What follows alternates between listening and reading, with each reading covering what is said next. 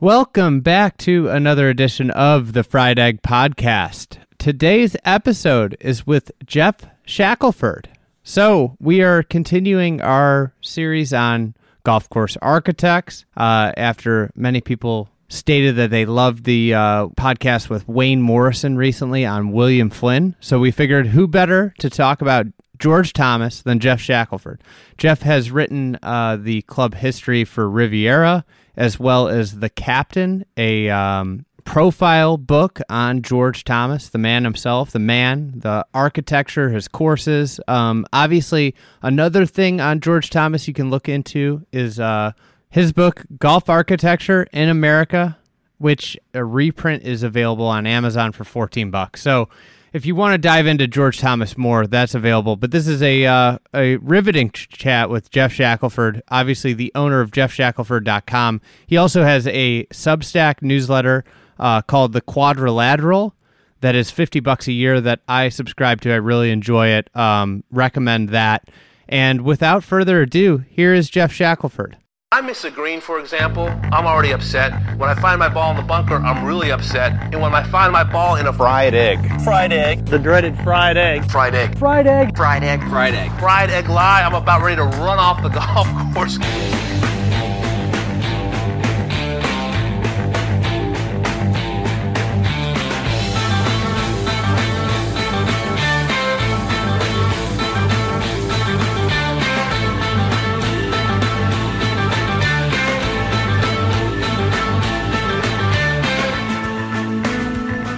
Geoff, you are the, uh, the foremost living George Thomas expert, in my opinion. You've written an entire novel, The Captain, on George Thomas. Uh, I'd love to hear how you first got interested in George Thomas.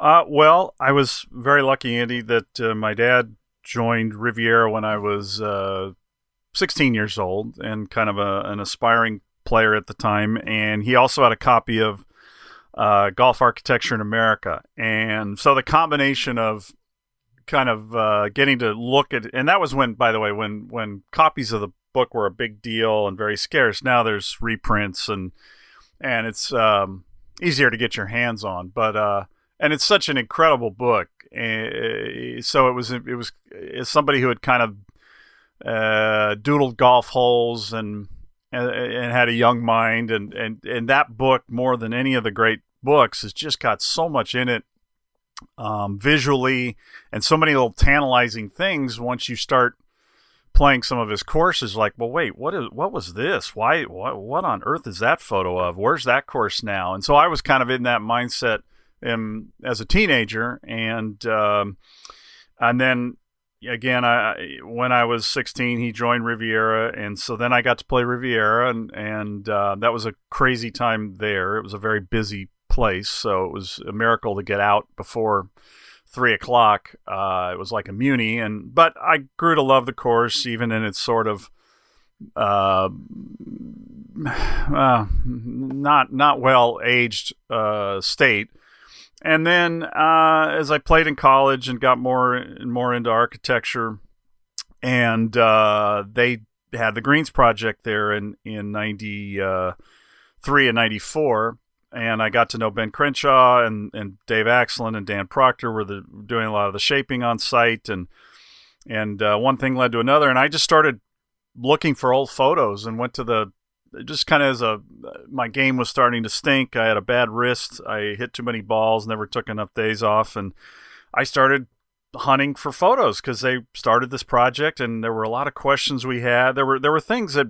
Ben knew and and figured out, and then I went and found photos and really just got more and more into uh, that, and, um, and that's what kind of led to me pitching a book to the ownership after college on the history of Riviera, and then I followed that up pretty quickly uh, at age 24 uh, with a self-published book, The Captain, and it was printed quite stunningly by a member. Um, uh, just a just did a beautiful job, and it was bound in a nice way. I'm very proud of all that. The writing makes me cringe a little bit, but uh, I'm very proud of the book still, and I don't. I, I used to be able to draw too. I was kind of excited when I when I could my my hand was steady or something. But it was just a labor of love kind of thing, and and uh, there were just so many questions to try to answer about the man, not only his golf architecture, but his his unbelievable life with the with Riviera, you joined. You're 16. You'd played golf before. Obviously, you were you know you played college golf. So you at this point you're a uh, you know aspiring golfer, as you said. Yeah. What did you notice that was different about Riviera than the other courses that you had grown up playing?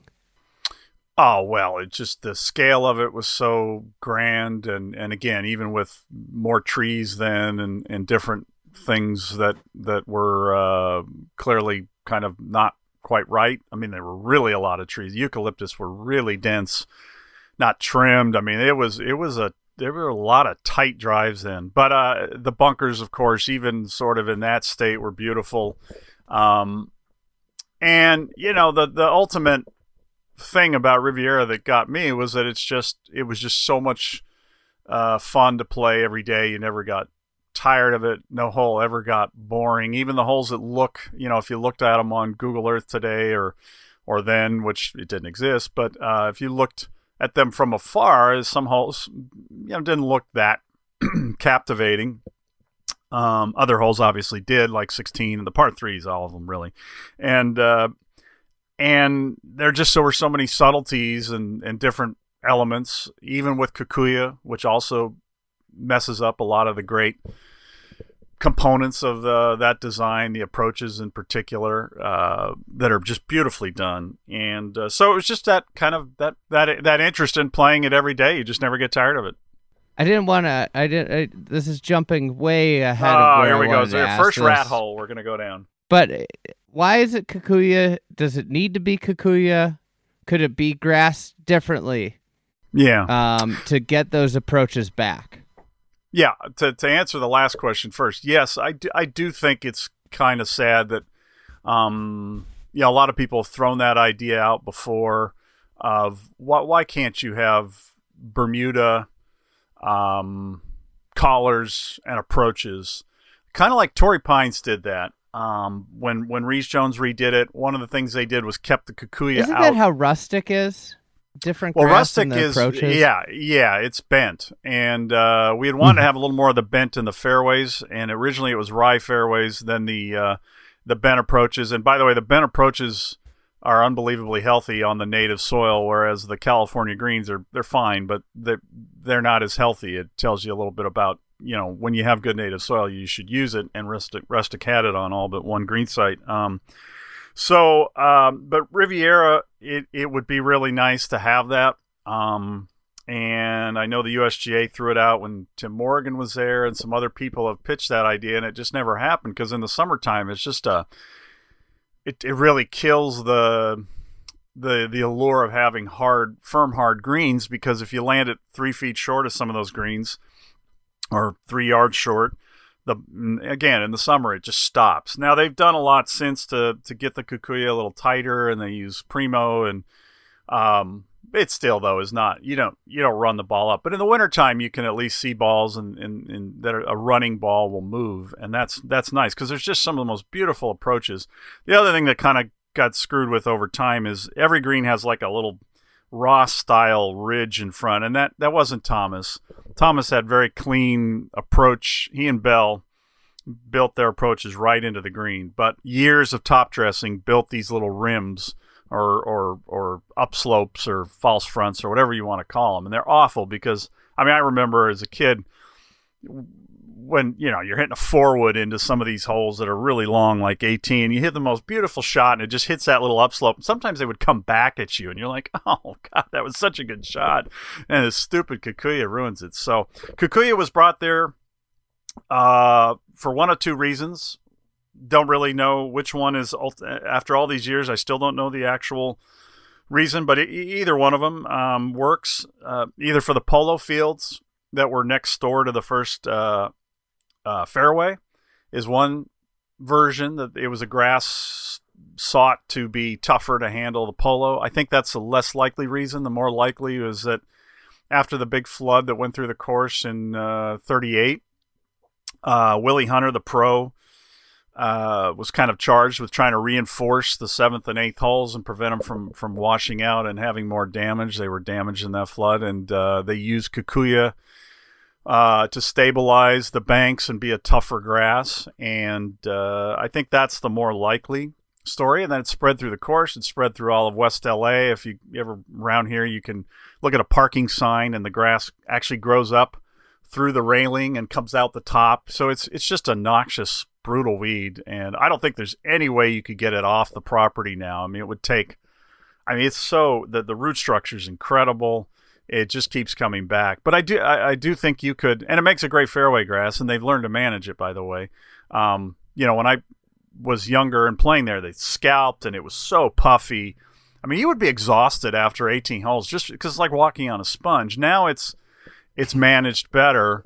Um, I wouldn't lick your ball or anything out there. Uh, just Primo's probably not a great thing to ingest, but um, I would say that that ultimately, if you could get those approaches regrassed, uh, smooth out that transition to the front of the green, and it would be it would just make the course so much uh, better, and it would allow you to really have those greens nice and firm and and and still let somebody land a ball short for those front pins. Um so let's talk a little bit about George Thomas. You said uh what an amazing person in in life he led.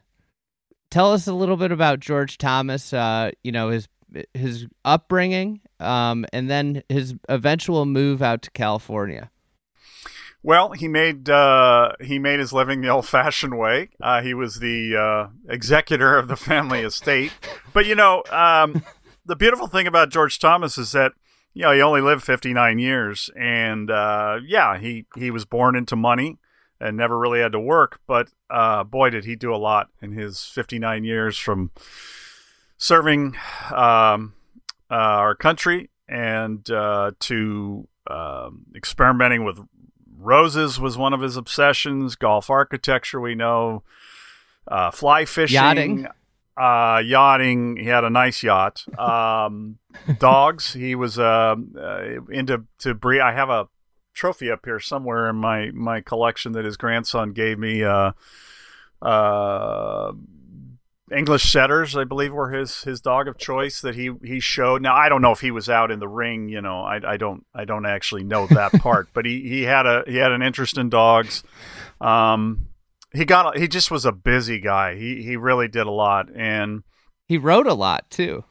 He did. He wrote two books on roses, one on uh, fly fishing, and of course golf architecture in America, and multiple articles for various publications, and uh, very integral in in you know, the creation of Pine Valley, a founding member, a friend of George Crump, was out there quite a bit. Um, you know, one of my real regrets is there's there was a little blurb, and I cannot find it. I when I went back to the USGA after I'd done the captain and went through the library, I found some things that answered some questions that I could not answer in the book. Um, and uh, one of those, though, was a blurb uh, that I I know I'm not hallucinating, but it made clear that he was coming back to help uh, William Flynn with the alternate green on number nine, and uh, just just drives me nuts that I don't uh, don't have that little blurb uh, that he he he made the trip back. Uh, so he was very devoted to that place, and and he, he mentions George Crump in his his book, and obviously Tillinghast and Ross. He had a lot of experience. The, the one question I've never been able to answer is during and I speculated on in the book is when he was in in in, in World War uh, One, he must have there must have been a way he saw the Great Links because he he refers to some of them and he clearly was inspired by elements of of golf there, but but um, he never really wrote anything about any trips in particular the way Tillinghast did about going to visit Tom Morris and took photos of him and all that stuff. And so I don't think he got all this through A.W. Tillinghast. I think he had to have gotten some of it through experience. So he was really, if you look at the golden age of American golf, he was you. You had kind of uh, Macdonald, uh, Leeds, uh, Fowler, and then you had also Ross doing early work in the 1910s. Obviously, he had his work at, at Merion. So he he was more if you would you'd kind of classify him as almost like the second generation of the first generation of American golf architects in a way. Yeah, Where he sure. had the benefit of of having people that somewhat mentored him. Correct. Yeah, and he made that very clear in his his own writings. Yeah. And who were those people? Well, he Tillinghast and Ross he he singled out um, as having been huge parts of his life. Crump, Hugh Wilson, the whole Philadelphia uh, gang there uh, were were really vital to his uh, education, and then he attempted and, and built the golf course on the, the family estate at uh, White Marsh, which still exists today. Um, so it, it, was a combination of all those people. I'm sure William Flynn was was uh, another person that was was was vital to his education at the time. With Pine Valley, uh, that was you know, of course that you know there are shades of all different types of arch- uh, all different architects in there. You know, obviously like Hell's Half Acre is a Tillinghast feature, um, or believed to be. Uh, what what would you say are the things that that scream George Thomas at Pine Valley, other than the ninth green? You know, I never really thought of it that way. Um, I can't I can't say there's anything that I would I would uh, attribute to him. It's just hard to tell. You know, when you have you look at Pine Valley and you look at Colt's drawings and you you know some things are maybe attributed to Crump that that uh, weren't his. It's it's just it's hard to say for me, honestly. Um, I would I would certainly look at um, the twelfth hole as as the one hole that I've always wondered uh, how much that influenced Thomas or how much Thomas influenced that because it has some shades of uh, the tenth of Riviera, sort of sort of uh, almost playing away and taking the longer path uh, for the approach shot into the, the better angle into the green, um, which is is a I think the most fascinating thing he did with with the tenth of Riviera and with uh, that more people don't like to try and do, which is which is create a hole where there's obviously the instinct to take the short route. Um, but if you actually take the longer path, which is so against anybody's instinct as a golfer. Uh, but you get this better angle. We tried to do it on the on the 12th at uh, Rustic Canyon, and just just a total ripoff of that concept from from Thomas and, and a little bit of Pine Valley. Um, although I don't I don't really know if it, it works on 12 at Pine Valley because I've I've hit it over to the right. Um, I don't. I it's. I haven't seen it since Fazio uh, uh, took a dump on it, but I, I can't imagine it's looking too great these days from what everybody says. But um, but I love that concept that because it just it it's just not what anybody, especially now with carry distances, anybody wants to do. You just like, why would I make the hole longer to get a better angle? And it just it's uh, something that especially good players just just loathe doing, even when they've seen it uh, play out in a way that you know that yeah, uh, if you take if you're going to play the whole uh, ten times and you're gonna you're gonna your average score is to be better and you're to take out double bogey and you're to take out and maybe you're to make a few you know fewer birdies or no eagle um, but over the over the long haul playing safe playing the longer way in uh, is the better way to do it. It's just still fascinating that that uh, if the hole's done right, when when the golfer just just resists that, and uh, that that that he he got from probably from Pine Valley and then tried to carry to Riviera is to me really really neat and something not enough uh, architects explore with uh, especially with short par fours. Well, the, the idea too of uh, you know it's uh, architecture that reveals your reveals itself after multiple plays. That counterintuitive yeah. nature of it. The first time you play it, you're everybody's going to hit it up. It, that can hit it is going to hit it up into the spot that the architect wants you to really hit it and realize this isn't the best spot to be. And it could take a long time to figure out.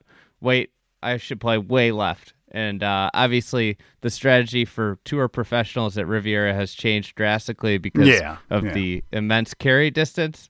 And uh, I just want to clarify that before any uh, any of our friends come at us. Yeah, and that's very recent, by the way, too. I mean that, and that's why I've always Yeah. I wish the hole would be lengthened uh, 15, 20 yards. I, I, I just They could put it back on the on the roof of the clubhouse. Well, I wouldn't You go know? quite that far. I I just go. There's a nice little pocket on the other side of the gargantuan They could put cart one path. up there too.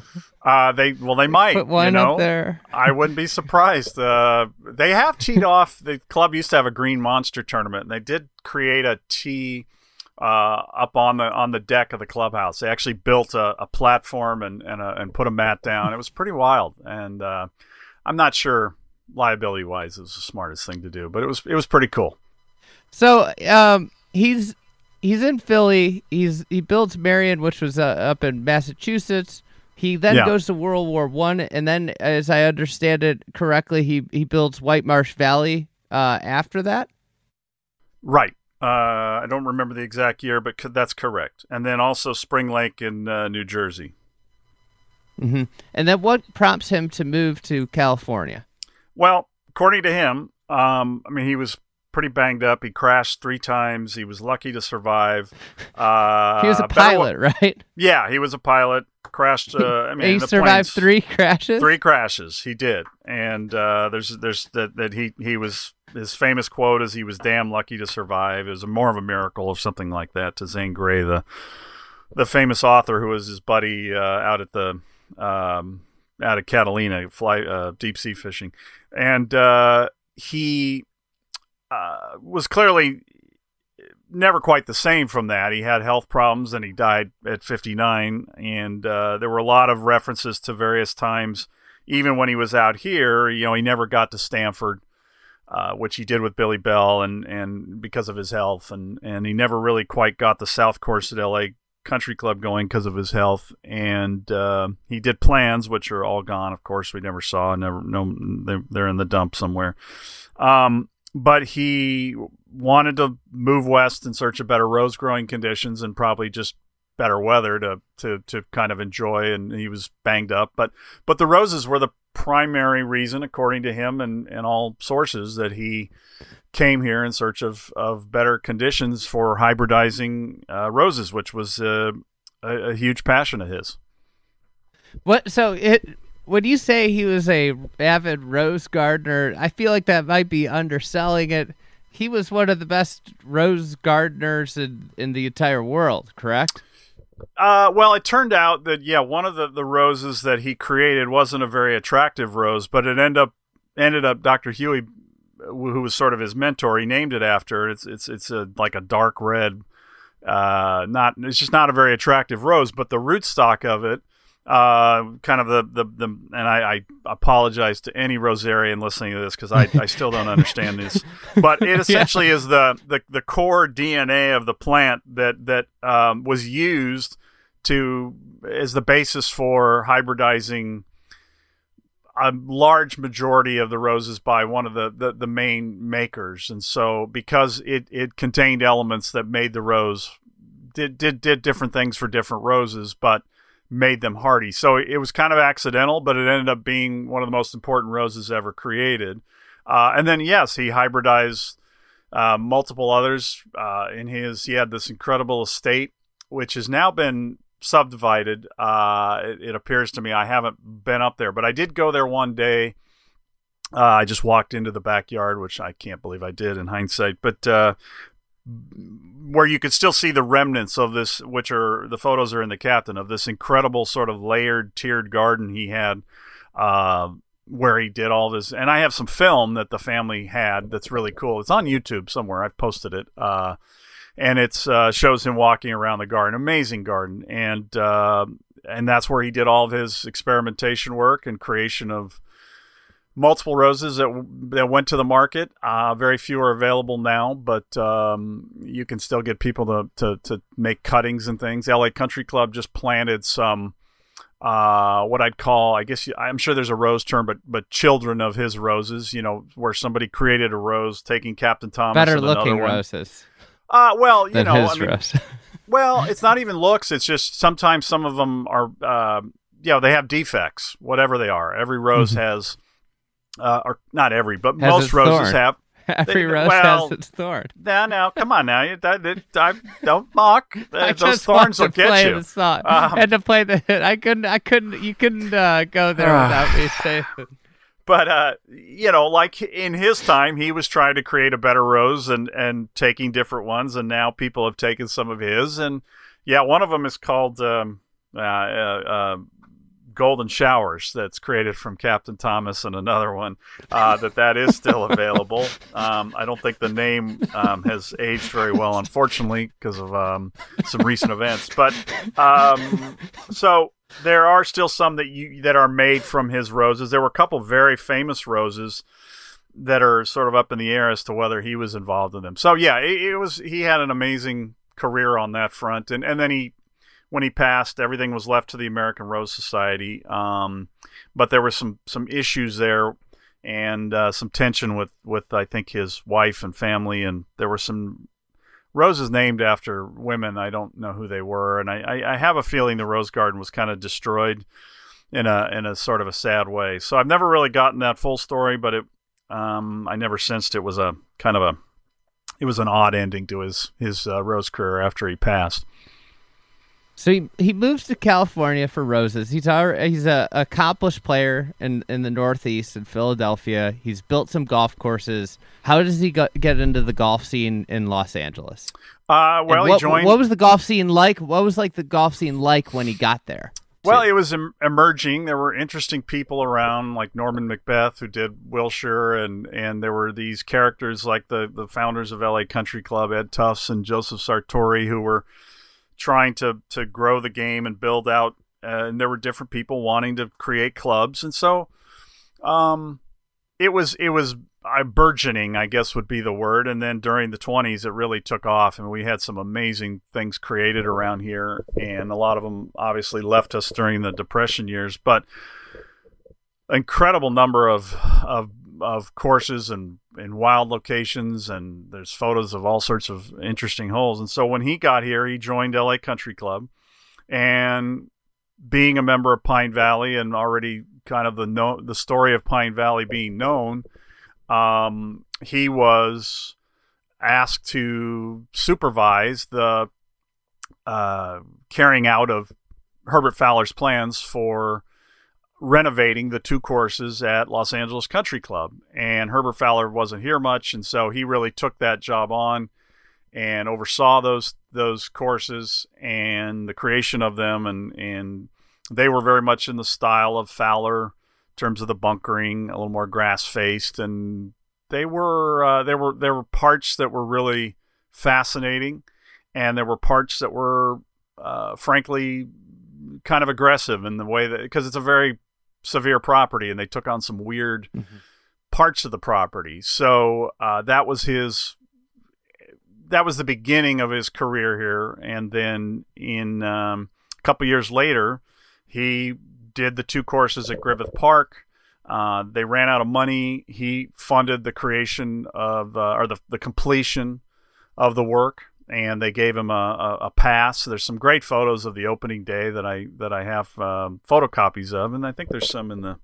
No, I don't think those are in the captain. I think I got those after the book was done. Um, can't even remember now. Anyway, I'm looking here, but uh, big opening day, the whole thing. They gave him the, essentially the version of Key to the City. They gave him a golf pass for life, which um, was really cool, and and uh, so that was that was sort of the next. They were called the LA Municipal courses.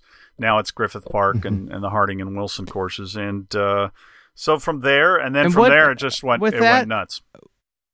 Very little of the Thomases left, correct?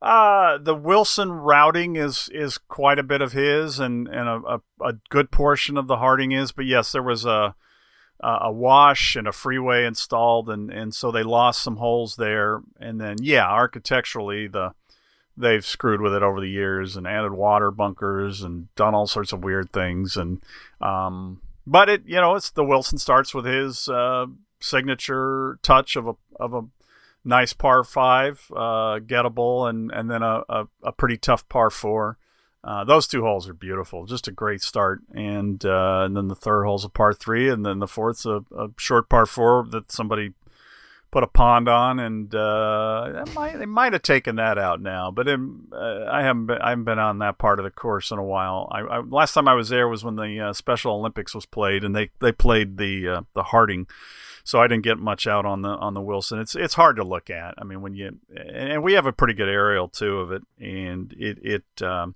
you know, but again, it was not on the level of the work he did with Billy Bell. It was good, it was solid, but but things got better a few years later he wrote about municipal golf and designing for municipal golf, correct? Mm-hmm. Mm-hmm. And it was a big passion of his. What was his uh, premise? Uh, obviously, that's that's something that gets talked about a lot. Is that this is the way municipal golf or public golf has to be? We can't do this for public golf. What, what was his stance on on the difference between uh, designing for public, uh, you know, mu- municipal golf versus private golf? Do you? Yeah, he may have overcorrected a little, but he definitely had a mindset of of a little more rudimentary and a little more playable, and and not beat people up, and and it may have been an overreaction to the the Pine Valley. I think I saw like seventy five yard wide fairways, right? Yeah, he. I mean, he always built all of his courses were built pretty wide, even though he was apparently a very good ball striker and a horrible putter. Um, but yeah, he was into width and he wanted width and he wanted people to, to get around and, and have fun. And he might have taken that a little far. Uh, but like I said, it may have been a overreaction to sort of the Pine Valley uh, inspiration in his career and not wanting to, and having seen that kind of golf and thinking that the, the public golfer needs to have a place where they can ease into the game. But in you know, in hindsight, he built all of his courses pretty tough when you think about what the clubs were at the time. Uh, I can't I can't fathom. Well, Bobby Jones, frankly, he came right out and said it after he played Riviera. You know, where do the members play? And there's a great photo we found. I was so excited. It was it's a little out of focus, so we ran it real small in the Riviera book. But yeah, it's Bobby Jones, and you can tell he's out on the third green. If you know Riviera, you kind of can tell by where the clubhouse is. And his hair is just a mess, and he just looks he just looks shot. Uh, and so, and that was when he was at his at, his you know his peak. Really, mm-hmm. it was when he was here filming the Warner Brothers films, and he still could play great, and and he thought it was impossible. So he definitely built his courses uh, pretty tough. And when you look at Riviera and you think about playing that with Hickory's, uh, wow, it was it was a it was a beast. Well, uh, so it, it, this was before Bell. When did he meet Bell, and who was Billy Bell at the time? Uh, he was a superintendent uh, at the time. I don't know exactly how they met, but uh, he was uh, uh, from Pasadena and uh, obviously a very innovative guy with a background in engineering and, and then got into golf maintenance and created a sod cutter and quite a talented, brilliant guy, really, in hindsight, when you think about what they accomplished. Um, and they first uh, worked together on. Um, well, now I'm forgetting if it was Ojai or La Cumbre first, but anyway, mid twenties. I think it's La Cumbre. Yeah, right? it probably was. I think that was 24, and then Ojai followed. That's correct. And uh, uh, yeah, I would love to know how they got linked up. But uh, George was a busy guy. He had roses. He had his yacht. Uh, he had to go deep sea fishing, and so Bell was the perfect person to uh, oversee the construction on a daily basis, and that's what he did, and handle the engineering of all these very difficult sites they took on. Uh, I mean, they're not difficult now compared to where people build a course, but at the time they were they were canyons and different things. Riviera was awful soil. L.A. was a redo. Bel Air was a bunch of canyons and a real estate development, and um, La Cumbre was had some spots that were really tough, and Ojai's obviously another difficult site. Uh, so he was uh, the perfect guy, and and really brought his uh, uh a different level of construction expertise. And then as they worked together, you see it in the photos. Each course they got more and more aggressive with the bunkering style to the point where by the end at Stanford they were just doing some some really crazy, wild, cool shapes. Uh, and it's fascinating. You just look at the photos. Each course they just got a little bit more and more aggressive, and uh, so they worked together. They were on about a seven year, eight year uh, span and created some incredible courses. With with those bunkers, uh, it, it, one interesting thing I kind of think about a lot is a lot of architects seem to get subdued and, and worn down the more they the work they do because of the you know greens committees or or owners working on them over time and and they get almost safer and safer whereas their style seemed to get more and more eccentric yeah and i don't know what in particular inspired them to do that except that they just probably got reactions to things and went let's take it more and they just became very consumed with the look of erosion and uh, really capturing your eye with with great bunkering and um, and thankfully they did do that. The only, I guess, downside was that it appears, based on photos during construction of some of them, that the process was to sort of seed and grass the whole thing or a large portion and then come in and hand cut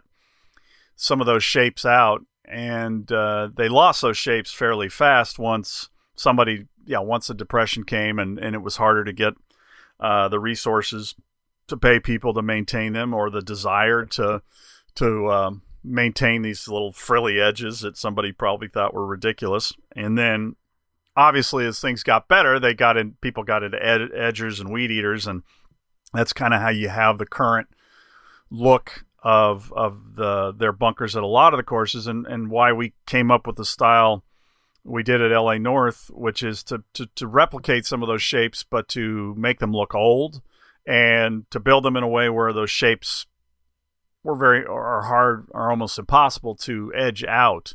Um, but they they obviously didn't know how that look was going to evolve uh, uh, at the time. How would you? I mean, I know it's hard because they're they're. Would what would be the best way to describe a bunker? And obviously, this is a probably a visual thing, better shown by pictures over than rather audio. But would like kind of like an amoeba or like if you if you cracked an egg into a pan and no, there you go with the egg, just let, egg, let it go all stuff. over. I know. I, I knew yeah. you were gonna um, get me with that. Yeah. No, I would say you know the two the things that I I mean MacKenzie supposedly was uh, kind of pointed to clouds. If you look at little floating clouds, um, and I think that's a shape that you, if you just watch a little floater and you look at the, the, the shape of them, the bottom's a little cleaner and the top has sort of the more uh, uh, rough edged. Uh, I think they were trying to portray erosion. I think that was part of it, is to have that look, a little bit of a more maintained dune look. Um, and that was that fit kind of that fit the landscape they were working in, correct? Like, because you know they were working in these places. If you go for hikes anywhere around LA, you see that type of natural erosion, eroded look on edges of you know landforms. Yeah, and I think MacKenzie did it in part. If you look at the Monterey Cypress, uh, some of the shapes of the bunkers at Cypress, for instance, or Lake Merced, or uh, Cal Club, some of those they were kind of mimicking those shapes of the trees. So yeah, I think they were they were working in these canyon settings and kind of saw those little blowouts and different landslide things, and that that inspired it. And obviously, again, the the uh, influence of Scotland and and because bunkers back then in Scotland were not the the bathtub sod wall things that so many courses now unfortunately have. Um, a, a, reaction to those bunkers evolving in ways that people didn't like, but but that certainly was because uh, Thomas wrote extensively about naturalness. They all did. You know, they were fighting uh, even the, the, the Fowler style that he was overseeing at LA initially was a more uh, from the penal school of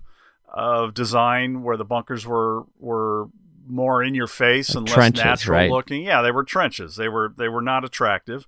And you know, he wrote about it, MacKenzie wrote about it. They were all clearly in a mindset of trying to get people back to a very simple, seemingly simple concept, which is that if something is natural or seemingly natural, uh, you will enjoy taking it on. If it seems artificial, if it seems like the hand of man is is trying to screw with your game and, and get in the way, uh, it takes you out of that that sort of uh, quest to take on nature, and it's not as satisfying, and you're offended by an architect when they are screwing with you that way. And that that mentality, Max Behr wrote about it, and Thomas and, and Max Behr were were friendly as well. Uh, that was what Max Behr was consumed with, and writing articles here at the time. So they were all they were all kind of even if they had little disagreements, they were all from that same mindset and trying to get golf back to that after a period of of player architects and people with less artistic sensibility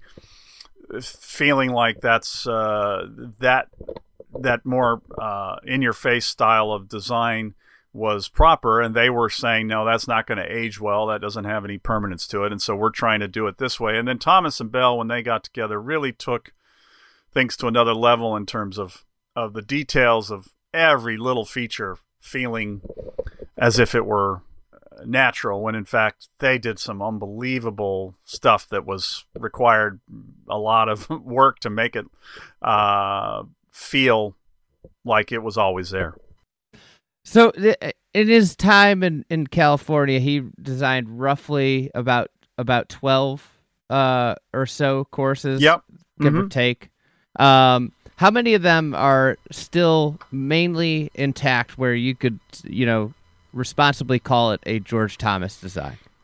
It's really down to the the big three in L.A.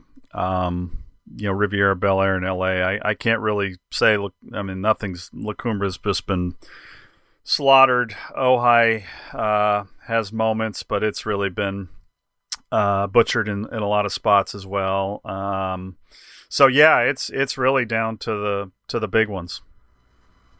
From from those three courses, and obviously one we get to watch on TV every single year. One we'll get to watch on TV in two years. Uh, what what would you decipher as his strengths and weaknesses as an architect?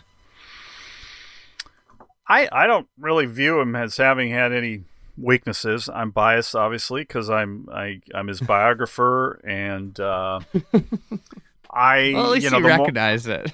Yeah, oh yeah. Well, I, I really just think when he and Bell were at their peak, I just don't know if there was anybody, a team that was better in terms, especially when you know what they took and what they created. They they weren't given great sites. I mean, L.A. North, for instance, was a redo. They I mean, there there's an aerial where you see people out playing while they're redoing it, and it's hard to believe when you look at L.A. North now that that that that was a, a, redesign that was done in a fairly short amount of time with people playing and the whole thing. And and it and yet it it, it comes together as this amazing uh, thing like they built it from scratch. And it really wasn't. what, what were the big the big changes that they made to LA North in that redesign? How did it change for people that are, aren't familiar with the, you know either design really? What what were the big themes of the redesign? Uh, just replacing some bad holes and turning turning uh, some of those into great holes, or just creating new holes like the 11th and the 15th, the two back nine par threes, which are uh, just two extraordinary holes. And the 11th, you just you know you look at and you think, how on earth did they imagine this location for a sort of a reverse Redan par three with this green site, you know, just built up. There was a, they just created that whole thing. It wasn't like they carved out a, a little thing, a ledge, and put that uh, that hole there. It, it they created that, um, and obviously he was trying to fix something and having to put in pieces, but still, and the, and the fifteenth does you know, for years it used to be viewed as an afterthought, like what the hell happened here? This little short par three that that does feel like it's a little bit forced in, in a sense, because um, it's short. But now I think, uh, not to you know toot our restoration, but it it it's now a, a an integral part of the back nine, and mostly because the hole was fine when he built it; it was great, but it was. Uh, and he may have built a bunker in the middle of the green. Uh, but it didn't last very long if he did. We have one photo where you can kind of see it. I, I, interviewed a member who took me right out there, and he uh, is a sharp guy. He recently passed away, but he he insisted it was there for a while, and and uh, he replaced it with this bump in the green. But but anyway, the the, the point is he he he took uh, he created new holes. He fixed old holes. He eliminated, I think, reluctantly the old 17th, which we ended up putting back, which was not our. Uh, I mean, it was our suggestion That was, jokingly. a, that was a hot topic hole, huh? in uh, well in Thomas's time. Yeah. So the other thing we- we didn't get into is he he was also very involved in course setup, um, and he had a Tom Meeks moment in the California State Open.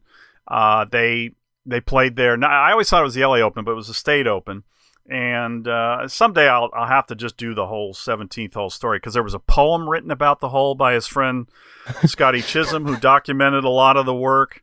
And they had a Santa Ana win, and he put the pin down in the front, and uh, it was a problem hole in tournament conditions before, I think, uh, or or it was was it was it was definitely iffy to put the pin down in front.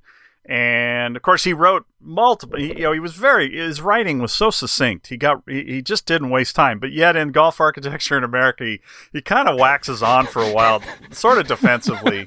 like Macdonald Smith was a smart guy because he basically like played to make bogey. Um, and it's sort of a, it was he's a short par three, and he's justifying that it was fine because Yeah. one guy made, made the winner, bogey. the winner. Yeah, let's be honest, the guy who won the tournament, but he uh but he screwed up. And uh but the Santa Ana blew. Now they didn't have the weather forecast that uh we have now. So uh, in his defense, you know, he, he didn't know what the wind was going to be like, probably, and uh, yeah, he put it down there, and nobody could keep it on the green, and um, and and so that hole survived for the LA Open in 20s. The first LA Open was at LA Country Club, and they played the Fowler course, and the 16th hole was was a par four, and, and then par three was a 17th, and then the 18th was a blind tee shot and uh, he changed all of that. But he did take the hole out. But it was clear it was it was hard for him because it was a neat little hole. It was a beloved little hole. Robert Hunter took a little shot at it. There were obviously people. There were detractors at the time as well. It was a controversial hole for sure, but there were definitely people who absolutely adored it. And you see some great scenes in the tournaments out there where people are. Uh, are, are, are it, it was a, it was a place to hang out and watch the golf clearly What uh, what was something having you know worked out there for for so many years and obviously a, a historic restoration, one of the most um, influential restorations of of this era of restoration. What were some things that you picked up on, like maybe just uh, more subtle ones that you wouldn't pick up on your first time out there that you just really love about LA, his work at LA North? Actually, the greens. Uh, you know, because Thomas didn't build the most build the most exciting greens, um, but the the and, and it was believed because he was just not a good putter, and he wrote a story, uh, an article about wanting to make putts a a half stroke, which Hogan probably He was called uh, a a vandal. Yeah, yeah, that wasn't it. Was not everybody loved that one. Um, but he felt like there was an overemphasis on putting. I can't even fathom what he'd think of what what the game looks like today with the overemphasis on putting. You know, watching his greens at Riviera at, at 13 and guys marking 18 inches because of POA and and uh, you know they're they're scary little putts in in February and. Uh, I just think he would say, "Oh my lord, putting has really become ridiculously overvalued." So he made his case, and uh, I I admire that he made the case. Eh, But uh, I think when you look at at L.A., it's such a the the greens just are they're interesting enough, and uh, they don't ever detract. And then there are, there's a nice variety of them, and there are a couple that are that are more severe, and there are a couple that are just beautifully contoured. And and I, I think when you what I what I love about his greens is and, and and LA in particular is there's usually one or two key features on each green, and as a player you can rem- you can remember those and use those to your advantage depending on where the hole is, obviously, uh, to to to place a shot or to know I can't miss it there, and I love that. In that, not enough people build greens that way, where they're they're mem- they're memorable enough. There's just too many greens where there's just too many things to try to remember, and and and they're hard to visualize as you're trying to play a shot in. So he he really allowed you to, if you could perform the shot, uh, use those features to your advantage. And I I just think that's it, certainly wasn't uh, making life easier. It was just making the golf better. It's, it's something that I've kind of started to really believe in is that confidence as an architect is the ability to build a really subtly brilliant green, not the really like we uh, everybody always says, "Oh, that the boldness of that green. Can you believe how how, you know, how confident that architect is to build something severe?" But in reality, I think the opposite is true, where you know you could build something very subtle and small, and that it's going to be just fine. Yeah, yeah, and he was he was really good at that, and Bell uh, was was great at that, and I think a big part of the influence on that as well. They love to use little bumps, um, kind of on the side of a green, and and create little little corners and tiers and wings, and they knew that was enough to just create interest without going nuts with the contours. And then the other thing they did with their greens that, uh, again, you you swear their courses were just sort of often lay of the land, but they really weren't. That they they but they were an extension of the fairway essentially. That that uh, they didn't you didn't just have this kind of quiet ground and then get up to this green that was just going bonkers. And so that again fed to their mindset that if it seems natural, people embrace it. If it seems man-made, they reject it. And and I don't like that when you're when you're on pretty quiet ground and then you get up there and the green's just a roller coaster ride. It it it it, takes you it, it it it makes you think of the architect and and and, and can be quite annoying if the green is uh, getting in your way of of uh, trying to score in a in a way that that um, not isn't much uh, I don't want to say unfair, but isn't fun. So that that you know that was a big thing at LA to me is is is kind of having that that trust. Plus, it's a it's a site where the, you just get so few flat stances, and so you just don't need the green to be doing much because that alone throws you off enough that uh, uh, any slight tilt, back, front, sideways, whatever, um, is accentuated, and uh, so that's a beautiful part of the design uh, there for for sure, and probably doesn't get a lot of attention just because again the uh, there's so much more to look at there, Tita, Tita fringe. With the uh, with with the other courses, Bel Air and Riviera, how did the sites differ from LA, which you described was a more severe site, big big canyons that LA is is kind of situated in. How how were Bel Air and Riviera different, and how did the designs differ there? Yeah, well, Bel Air was was a real estate development. He wanted to he he used his plane supposedly to fly over the canyons and kind of help uh, uh, Mr. Bell, Alfonso Bell, the developer, find the best site. He wanted to be on the other side of Sunset, and there are some renderings showing uh, not actual architectural renderings, sort of an artist rendering. And then now that, and then the state wanted that for UCLA, and it became UCLA. So he had to stay on the, I guess, the, the north or the east side of Sunset and uh, that forced their hand to really keep everything in those canyons and then figure out how to go from one canyon to another. So they came up with the tunnel system. Uh, really unbelievable what what they accomplished. And but down in the flats of the canyons, uh, I can't even fathom what it once was like. It had to be incredible to try to. Well, it had to be pretty awful what they destroyed. I'm sure in terms of beauty, but it to create corridors for golf. Um, and then Bel Air, you know, his his daughter, who I got to speak to, she she was um, you know, obviously conflicted. I, I think George had some affairs or something, and and so she had kind of a, she and her mom had clearly a complicated relationship with him because she she ended up being a very good golfer and a longtime member of LA and an unbelievable woman, just amazing uh, woman to talk to, and I I had some really fun phone calls with her at the time, just discussing things and trying to get things out of her. And what it, she she could never. You, you know how it is. They they people don't really know what's of interest sometimes uh, when you're trying to find out about an architect. And but one of the main things she told me was that, uh, and and she held this against Bel Air, by the way. But she, she he made very clear that was his his greatest accomplishment to her and his favorite uh, design because it was so difficult. And then he built some of his most, uh, I don't know, flamboyant or uh, bold or, or nuts kind of stuff like the Mae West hole. And, and so when they did screw that up, both both she and of course Joe Novak, who was a pro at the time, kind of a, a legendary instructor, and he really held it against Dick Wilson, uh, and and she did too. In fact, she told me she she stopped going there for team matches and things, and and um, so it was interesting. She she kind of admitted that it took her time in golf to start to realize the magnitude of what he did. But she played at L.A. and and was a wonderful woman. So Bel Air was just his most, uh, and Billy Bell, they're the combination the hardest.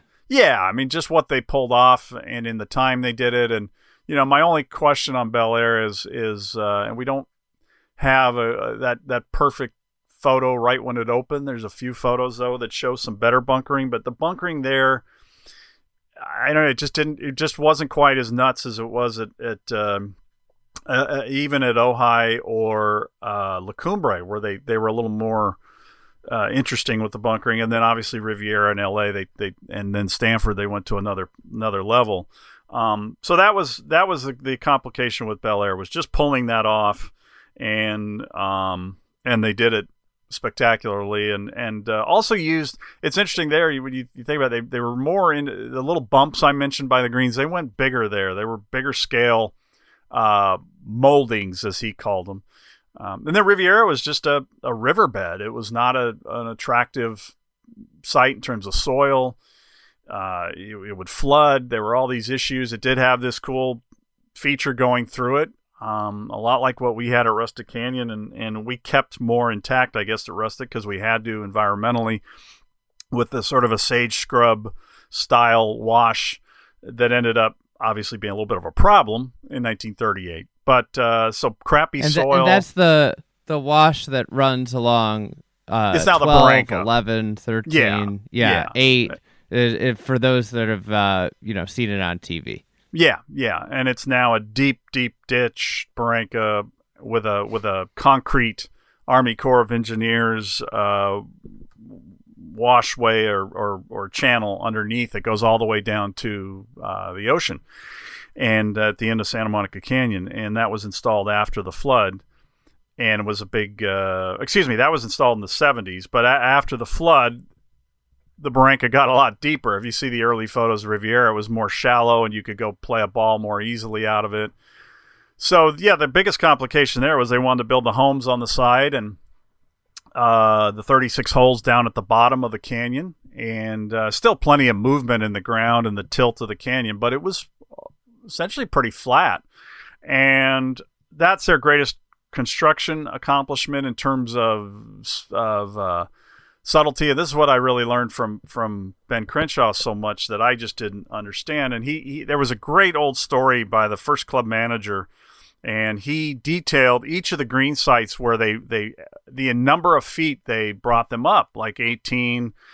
Uh, number one and number four, all these greens where you go, holy cow! So that was at this elevation, and they raised it, but you would never know when you're out there and so that was where they and they they really pushed sort of the boundaries. They they talked about bringing out road scrapers and they they pushed the boundaries of construction and sort of elevated the art of construction. And then drainage was bell's uh, where he was just truly incredible the way he he uh, dealt with that site. And even though yes there were floods and and it did damage but it was a historic flood. It damaged many things in southern california. It led to the la river being it was a big deal. It was a bad bad El Nino, and um, so even no matter what he did, it wouldn't have mattered. I think a few years ago you posted a, a video from Riviera, if I remember correctly, Yeah. on social media showing all of the way it, the drainage works out there. Yeah, it's crazy. Like when there's a huge nutty downpour, you suddenly see these little beautiful rivers through the property, and it all takes it over to the Barranca and out to the ocean. And he, uh, they just create. And and then what's great about them though is they add interest to the golf. They add these little swales and things that break up the land. And and uh, but then but when you get these monster rains that we can get by the sea, the coast in an El Nino.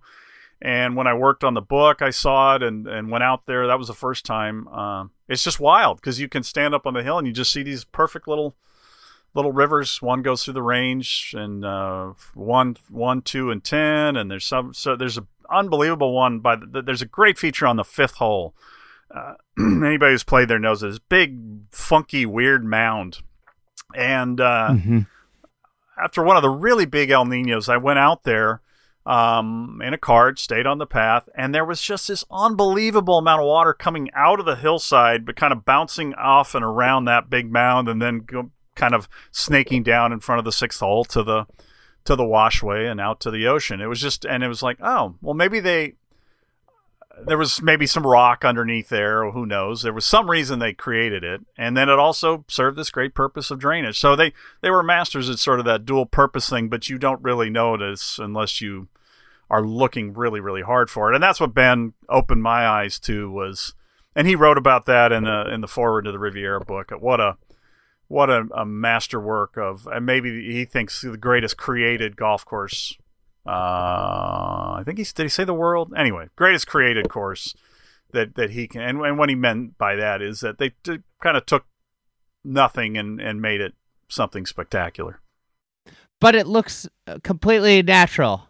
The ground does. I mean, now it doesn't because there there's just so many. You know, yeah. bunkers are so clean, and they've kind of got the barrancas have have lost their their shape and their input. Yeah, I mean, it, it, there are elements that have uh, the greens have been screwed with in, in weird ways, so it's lost some of that. But yes, if you actually just look at the groundwork, uh, you just can't believe how many elements out there were were man made.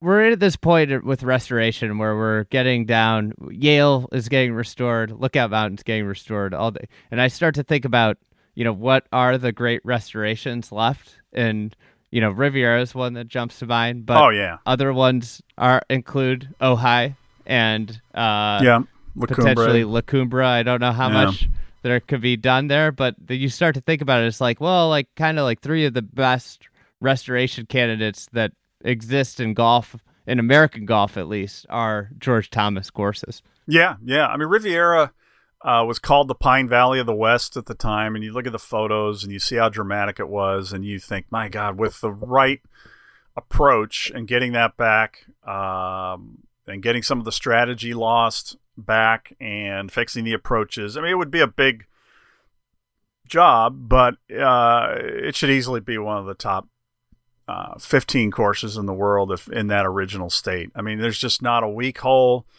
Uh, there's a case that it's the greatest set of par threes. There's a there's a case that uh, it's got just just multiple unbelievable par fours. Uh, but it's in good shape and it's uh, the bunkers are clean and it's fair and people like that and uh, so it does fine. It's it's it's still ranked very well. It's still but, great. But as a work of architecture, it architecture, just could be one yeah. of the very best. It, it, it really would. It, it, would be yeah. It would be incredible. I would throw Pine Valley, by the way, onto your restoration list. I think it's it's been uh, screwed with a little uh, there in the wrong go. ways. Yeah. Well, we There's won't go down take. that rat hole. Yeah. and obviously, that's, Augusta. that's a whole other podcast. Yeah, yeah, yeah, yeah. Of the other courses, which one would you most like to see returned, uh, or would you have most like to see in its you know great state of uh, all prob- the uh, uh, all the yeah, other courses. Probably Ojai, uh, just because it's such a beautiful place and and and a difficult site. I mean, I saw Ojai. Yeah, they used to play the Champions Senior Tour up there, and, and I was roommates with uh, Al Geiberger's son John, and, and so I would always go up and watch that. And, and my dad and I played there even before the Morrish project, so I, I saw parts of it. But obviously, the abandoned holes that they tried to bring back weren't weren't in place. But it's just such a the back nine is so beautiful, and there were elements that you could see were really great that they've kind of lost. So that that would be, I mean, La Cumbre would be tough um, because there were other changes, but you still have the lake holes, and you could still capture certain elements uh, for sure. Could they get that canyon hole back? Is that even feasible? I the think so. Six, what was it? The sixteenth. Yeah, I think so. I don't you know, it's been filled in the canyon. I don't know what you would do. I think you you couldn't quite recapture the depth of the old canyon, but you could do something to get that look of that green out on that crazy spot. The next par 3 is gone. It's the maintenance buildings on that green site. I don't think that uh, that one would be easy to get back. That would be that would be a big project. Uh, so, but it, it was. A, there's a lot the, of money in Santa Barbara. Yeah, there is, and it was a and it was a crazy cool little par three. So he he built he built amazing par threes. I think that's another part of his career that uh, makes him stand out. I don't know many people who built more diverse and memorable and unusual, but but great and fun par threes than than George Thomas. I really don't know if there's anybody.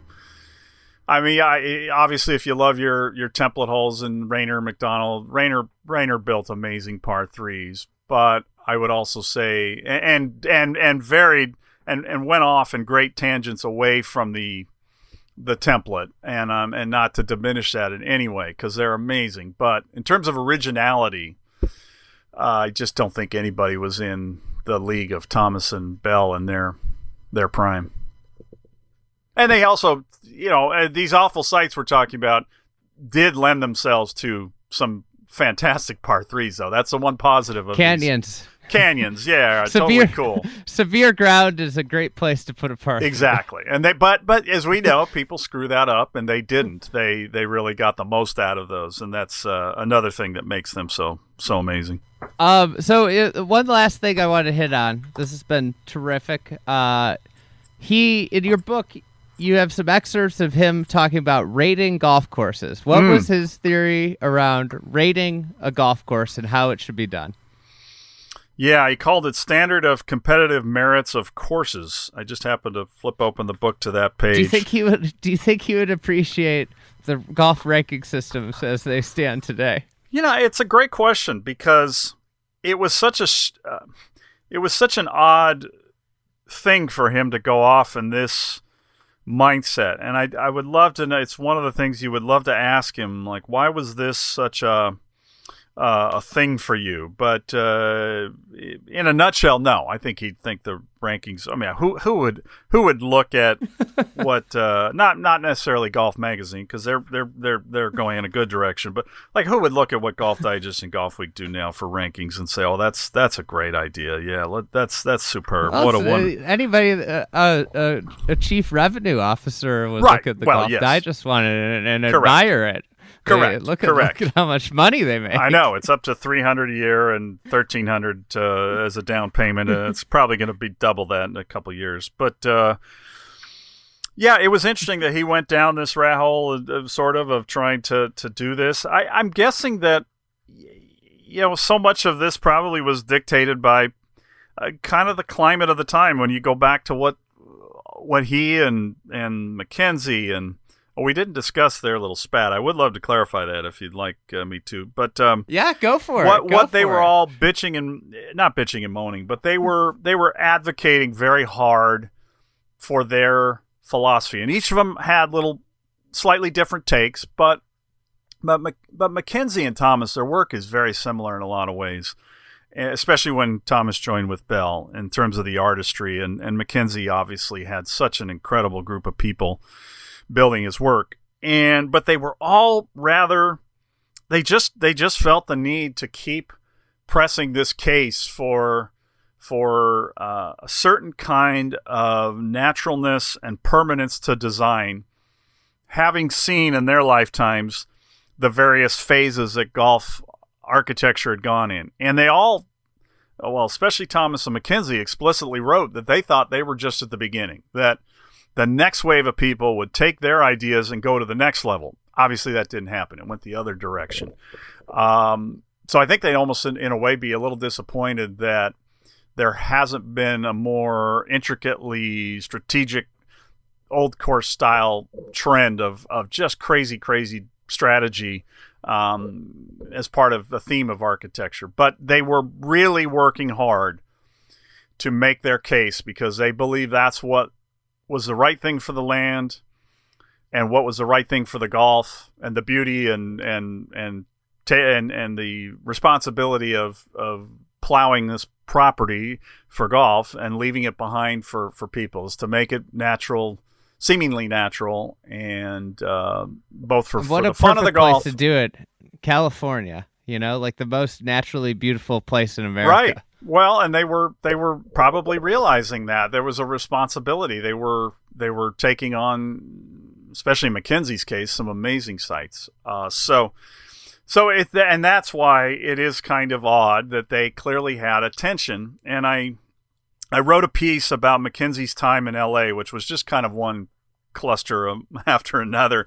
He he had projects fall through and this and that. I wrote this for um, for the upcoming book on on MacKenzie uh, that Josh has done, and I wrote just a just a look at his time in L.A. because I did have a story uh, uh, related to that from my research on on Thomas. Because one of the things that we could not figure out when the Spirit of St. Andrews came out in '95, and when I was sort of in the middle of all this, was why why did MacKenzie just crap on Thomas? And it was obviously Thomas and his par three course at Riviera in the Spirit of St. Andrews and uh, it's it, he never names him, but it's obvious who he's he's he's speaking of. And, and Riviera had this par three course where the range is now, and it was uh, magnificent. It was very heavily bunkered.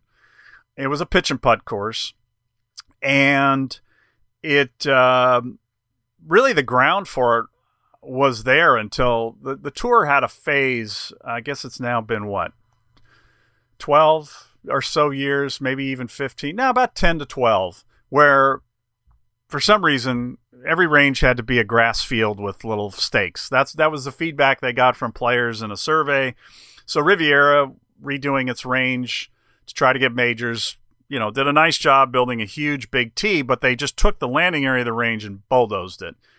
And is heartbreaking because all the remnants of the old par 3 course were out there. And I, yeah. you know, walked it a few times when the range was closed late evening and and found some of the old greens, and one of them was this crazy little clover leaf thing. And anyway, um, so it was a it was a bold par three course. Let's call it that. I mean, it was tough, I'm sure, uh, for what those guys at the time thought a par three course should do. And anyway, I think it was an opening for MacKenzie to take a shot because the story that was relayed to me by Frank um, Hathaway, who was the grandson of one of the founders of, of Riviera, Frank Garbutt, uh, there were two key founders, and they were big, big guys in the city of LA. Uh, William May Garland, who brought the Olympics here, and Frank Garbutt, and they they co-founded the LA Athletic Club. And Frank Hathaway was really gracious in spending a lot of time with me when I worked on the Riviera book, and he, I mean, he should have been. They got 108 million dollars for the place, so um, he should have been in a. He was living in a nice place, and but he and he didn't know the full story, but I helped him kind of piece it together. We we kind of pieced it together, talking it through, but essentially there was a mix up. And there's those famous photos that Scotty Chisholm took of, of MacKenzie out on the site at Riviera. Um, and they're in they're in my books and all over and, and they're all dressed up and they're looking at sketches and Thomas has his little glasses on and they're pointing, you know, and the whole thing. And there was a mix up that MacKenzie thought he was being brought in to to be the architect with with this group. Um, and uh, he was clearly rather resentful of that from that day on. I mean, he put on a good show. He came out there, and one of the things he did was he brought a box of golf arch- his book Golf Architecture. And uh, it's another side story, but I many years later a member sold me a copy. They had it's the original with the dust jacket on it, and I, I paid a oh hundred bucks God. for it. And yeah, they're worth like two grand now. They're very rare. And uh, he he brought this box of the books, and they sat in the club attic forever. And then Ron Rhodes, the great man, one of the pros, put them out for sale. They didn't sell for years. They just apparently sat in the shop, you know, just out, and nobody nobody wanted a book in the '80s or '70s. And um, Willie Hunter and Mac Hunter, the old pros before him, and I guess they didn't throw them away, which was nice. Um, and so he brought books. He put on the full show, and he gets there and and uh, there was a misunderstanding. So he was kind of bitter from that point on. It sounds like, which is too bad because again, their styles were were pretty similar. Now, and then I also might as well take this uh, moment to clarify that MacKenzie had nothing to do with any changes to the course.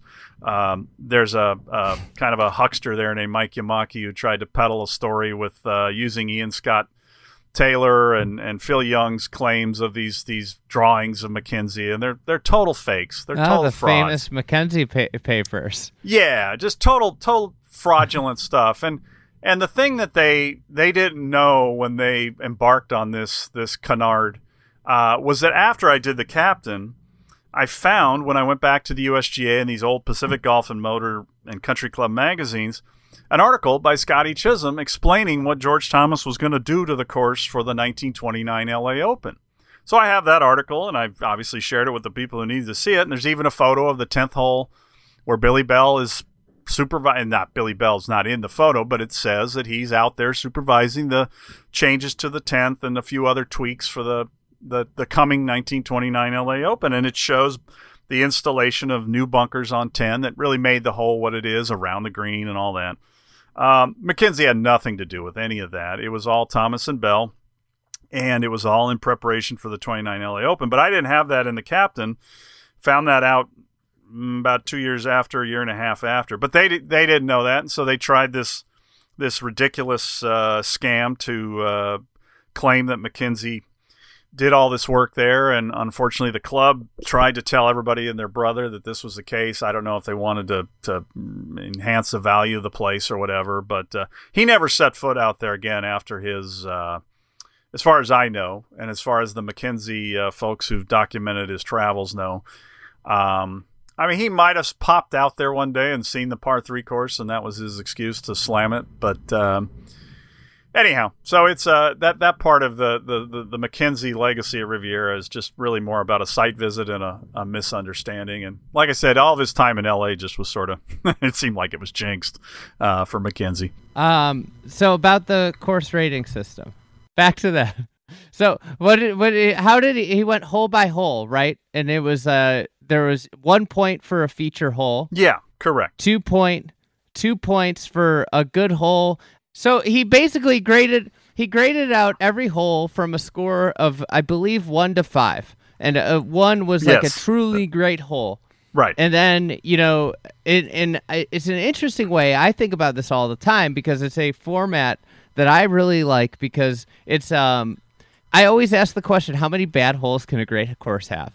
Right. And it exposes courses with bad holes. And I think it also lends an insight into how he built his courses because, you know, so often, and I think obviously this is a modern thing, but it's a, it it becomes about the picture holes, the spectacular holes, right? And it it, it sometimes ho- great holes or are given away in order to get to a place where that spectacular picture is taken, and the entire golf course as a whole loses some of its luster because of that, and and I think you know when you look at Thomas uh, in, in the courses that I've seen, I haven't studied nearly as much as as you, but you whenever you get off and done playing, you go, "Wow, that was."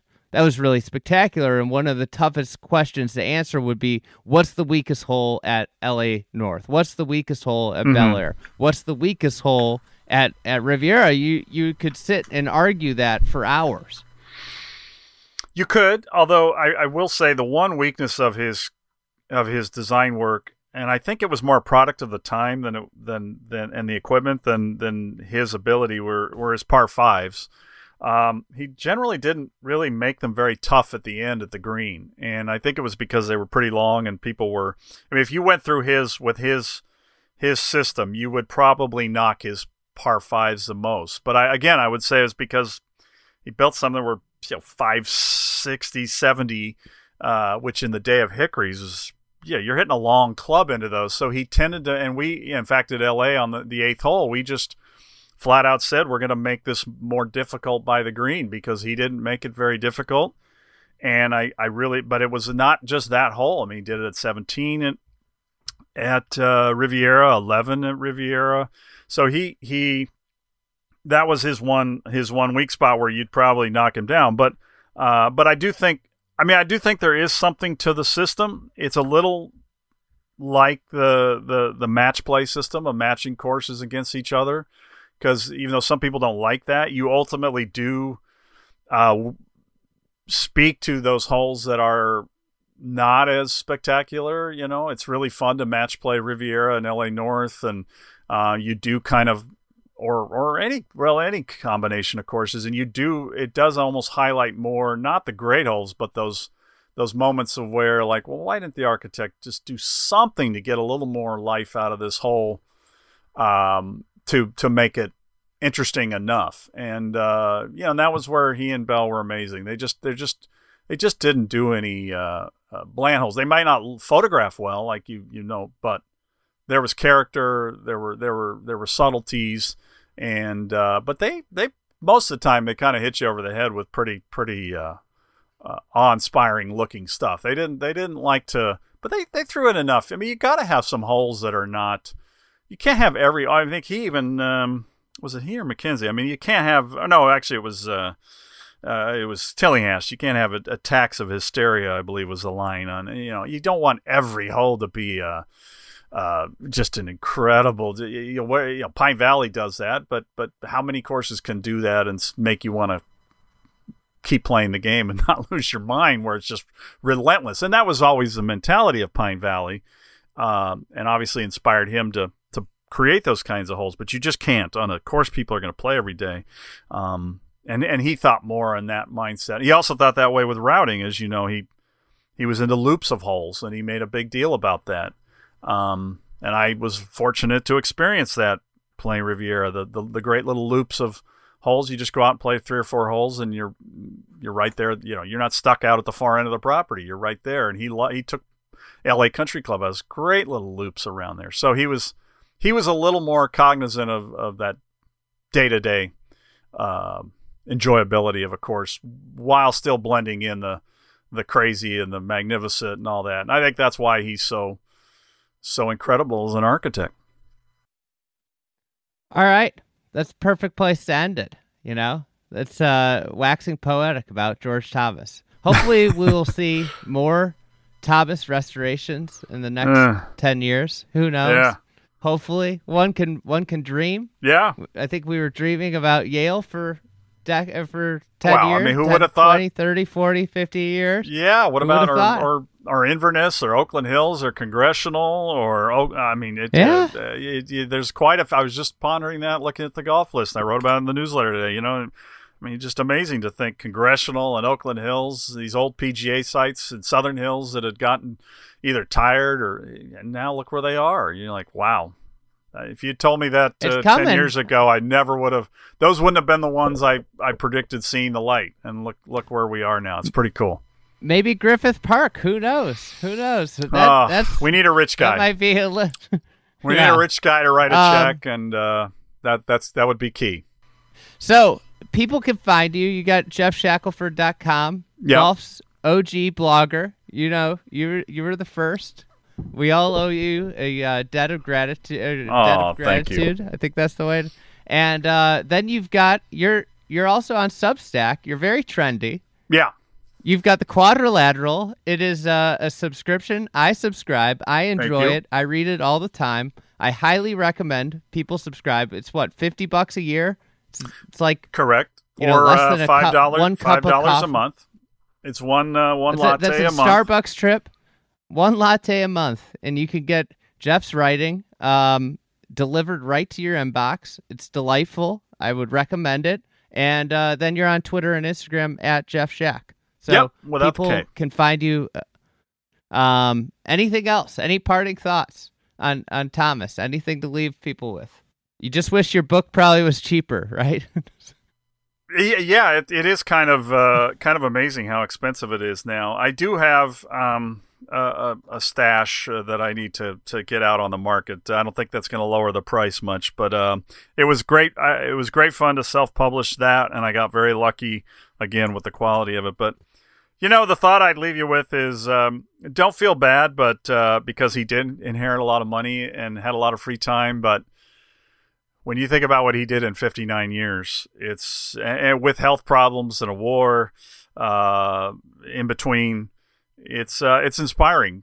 Again, he had a nice bankroll, and we would all, but still, I'm not well, sure. There I was could, no television either, and, right? And the correct. PGA Tour wasn't occupying 50 weeks of our our lives. That year. is correct. That is correct. Those were all key points, but uh, I think it was the diversification of interest. You know that he could he could go from the, the roses to the catching these these uh, amazing fish off the off the coast tuna, yeah, and the, the tuna club and all that, and and what it and you know which was part of the movie Chinatown. The Albacore Club was inspired by. Uh, that you know, it was an amazing time in Catalina. You know, Bobby Jones had a tournament out there, and Wrigley and the Billy Bell did a course out there. That's that's a mess. That would be cool to see restored as well. But uh, yeah, just an inspiring life. It seems and, like uh, there's just a a heap of of Billy Bell and Thomas courses in, in Southern California. Yeah. that are um, just just Yeah. sitting there.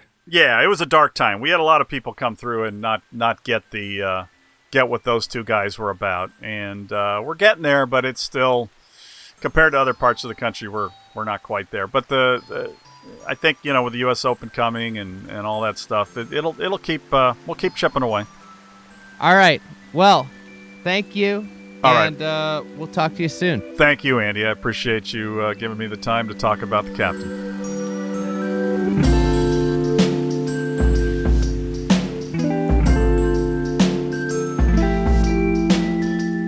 Thank you for listening to another edition of the Fried Egg Podcast. Today's episode was edited by Meg Atkins. Thank you, Meg. And just as a quick reminder, we have a terrific three day a week newsletter. We're talking about newsletters a lot. Geoff's is the quadrilateral, ours is just the fried egg newsletter. If you go to thefriedegg.com, you can sign up for it. It comes out every Monday, Wednesday, Friday. Will Knights writes it. It, it uh, is covering some really interesting topics in golf. Obviously, a lot of news with what's going on with the Saudis and uh, the alternate leagues. And then obviously, uh, we get into some other fun topics. We have a a public golf must see that comes out every week or so. So check out the newsletter, sign up for it at thefriedegg.com, and uh, we will talk to you soon.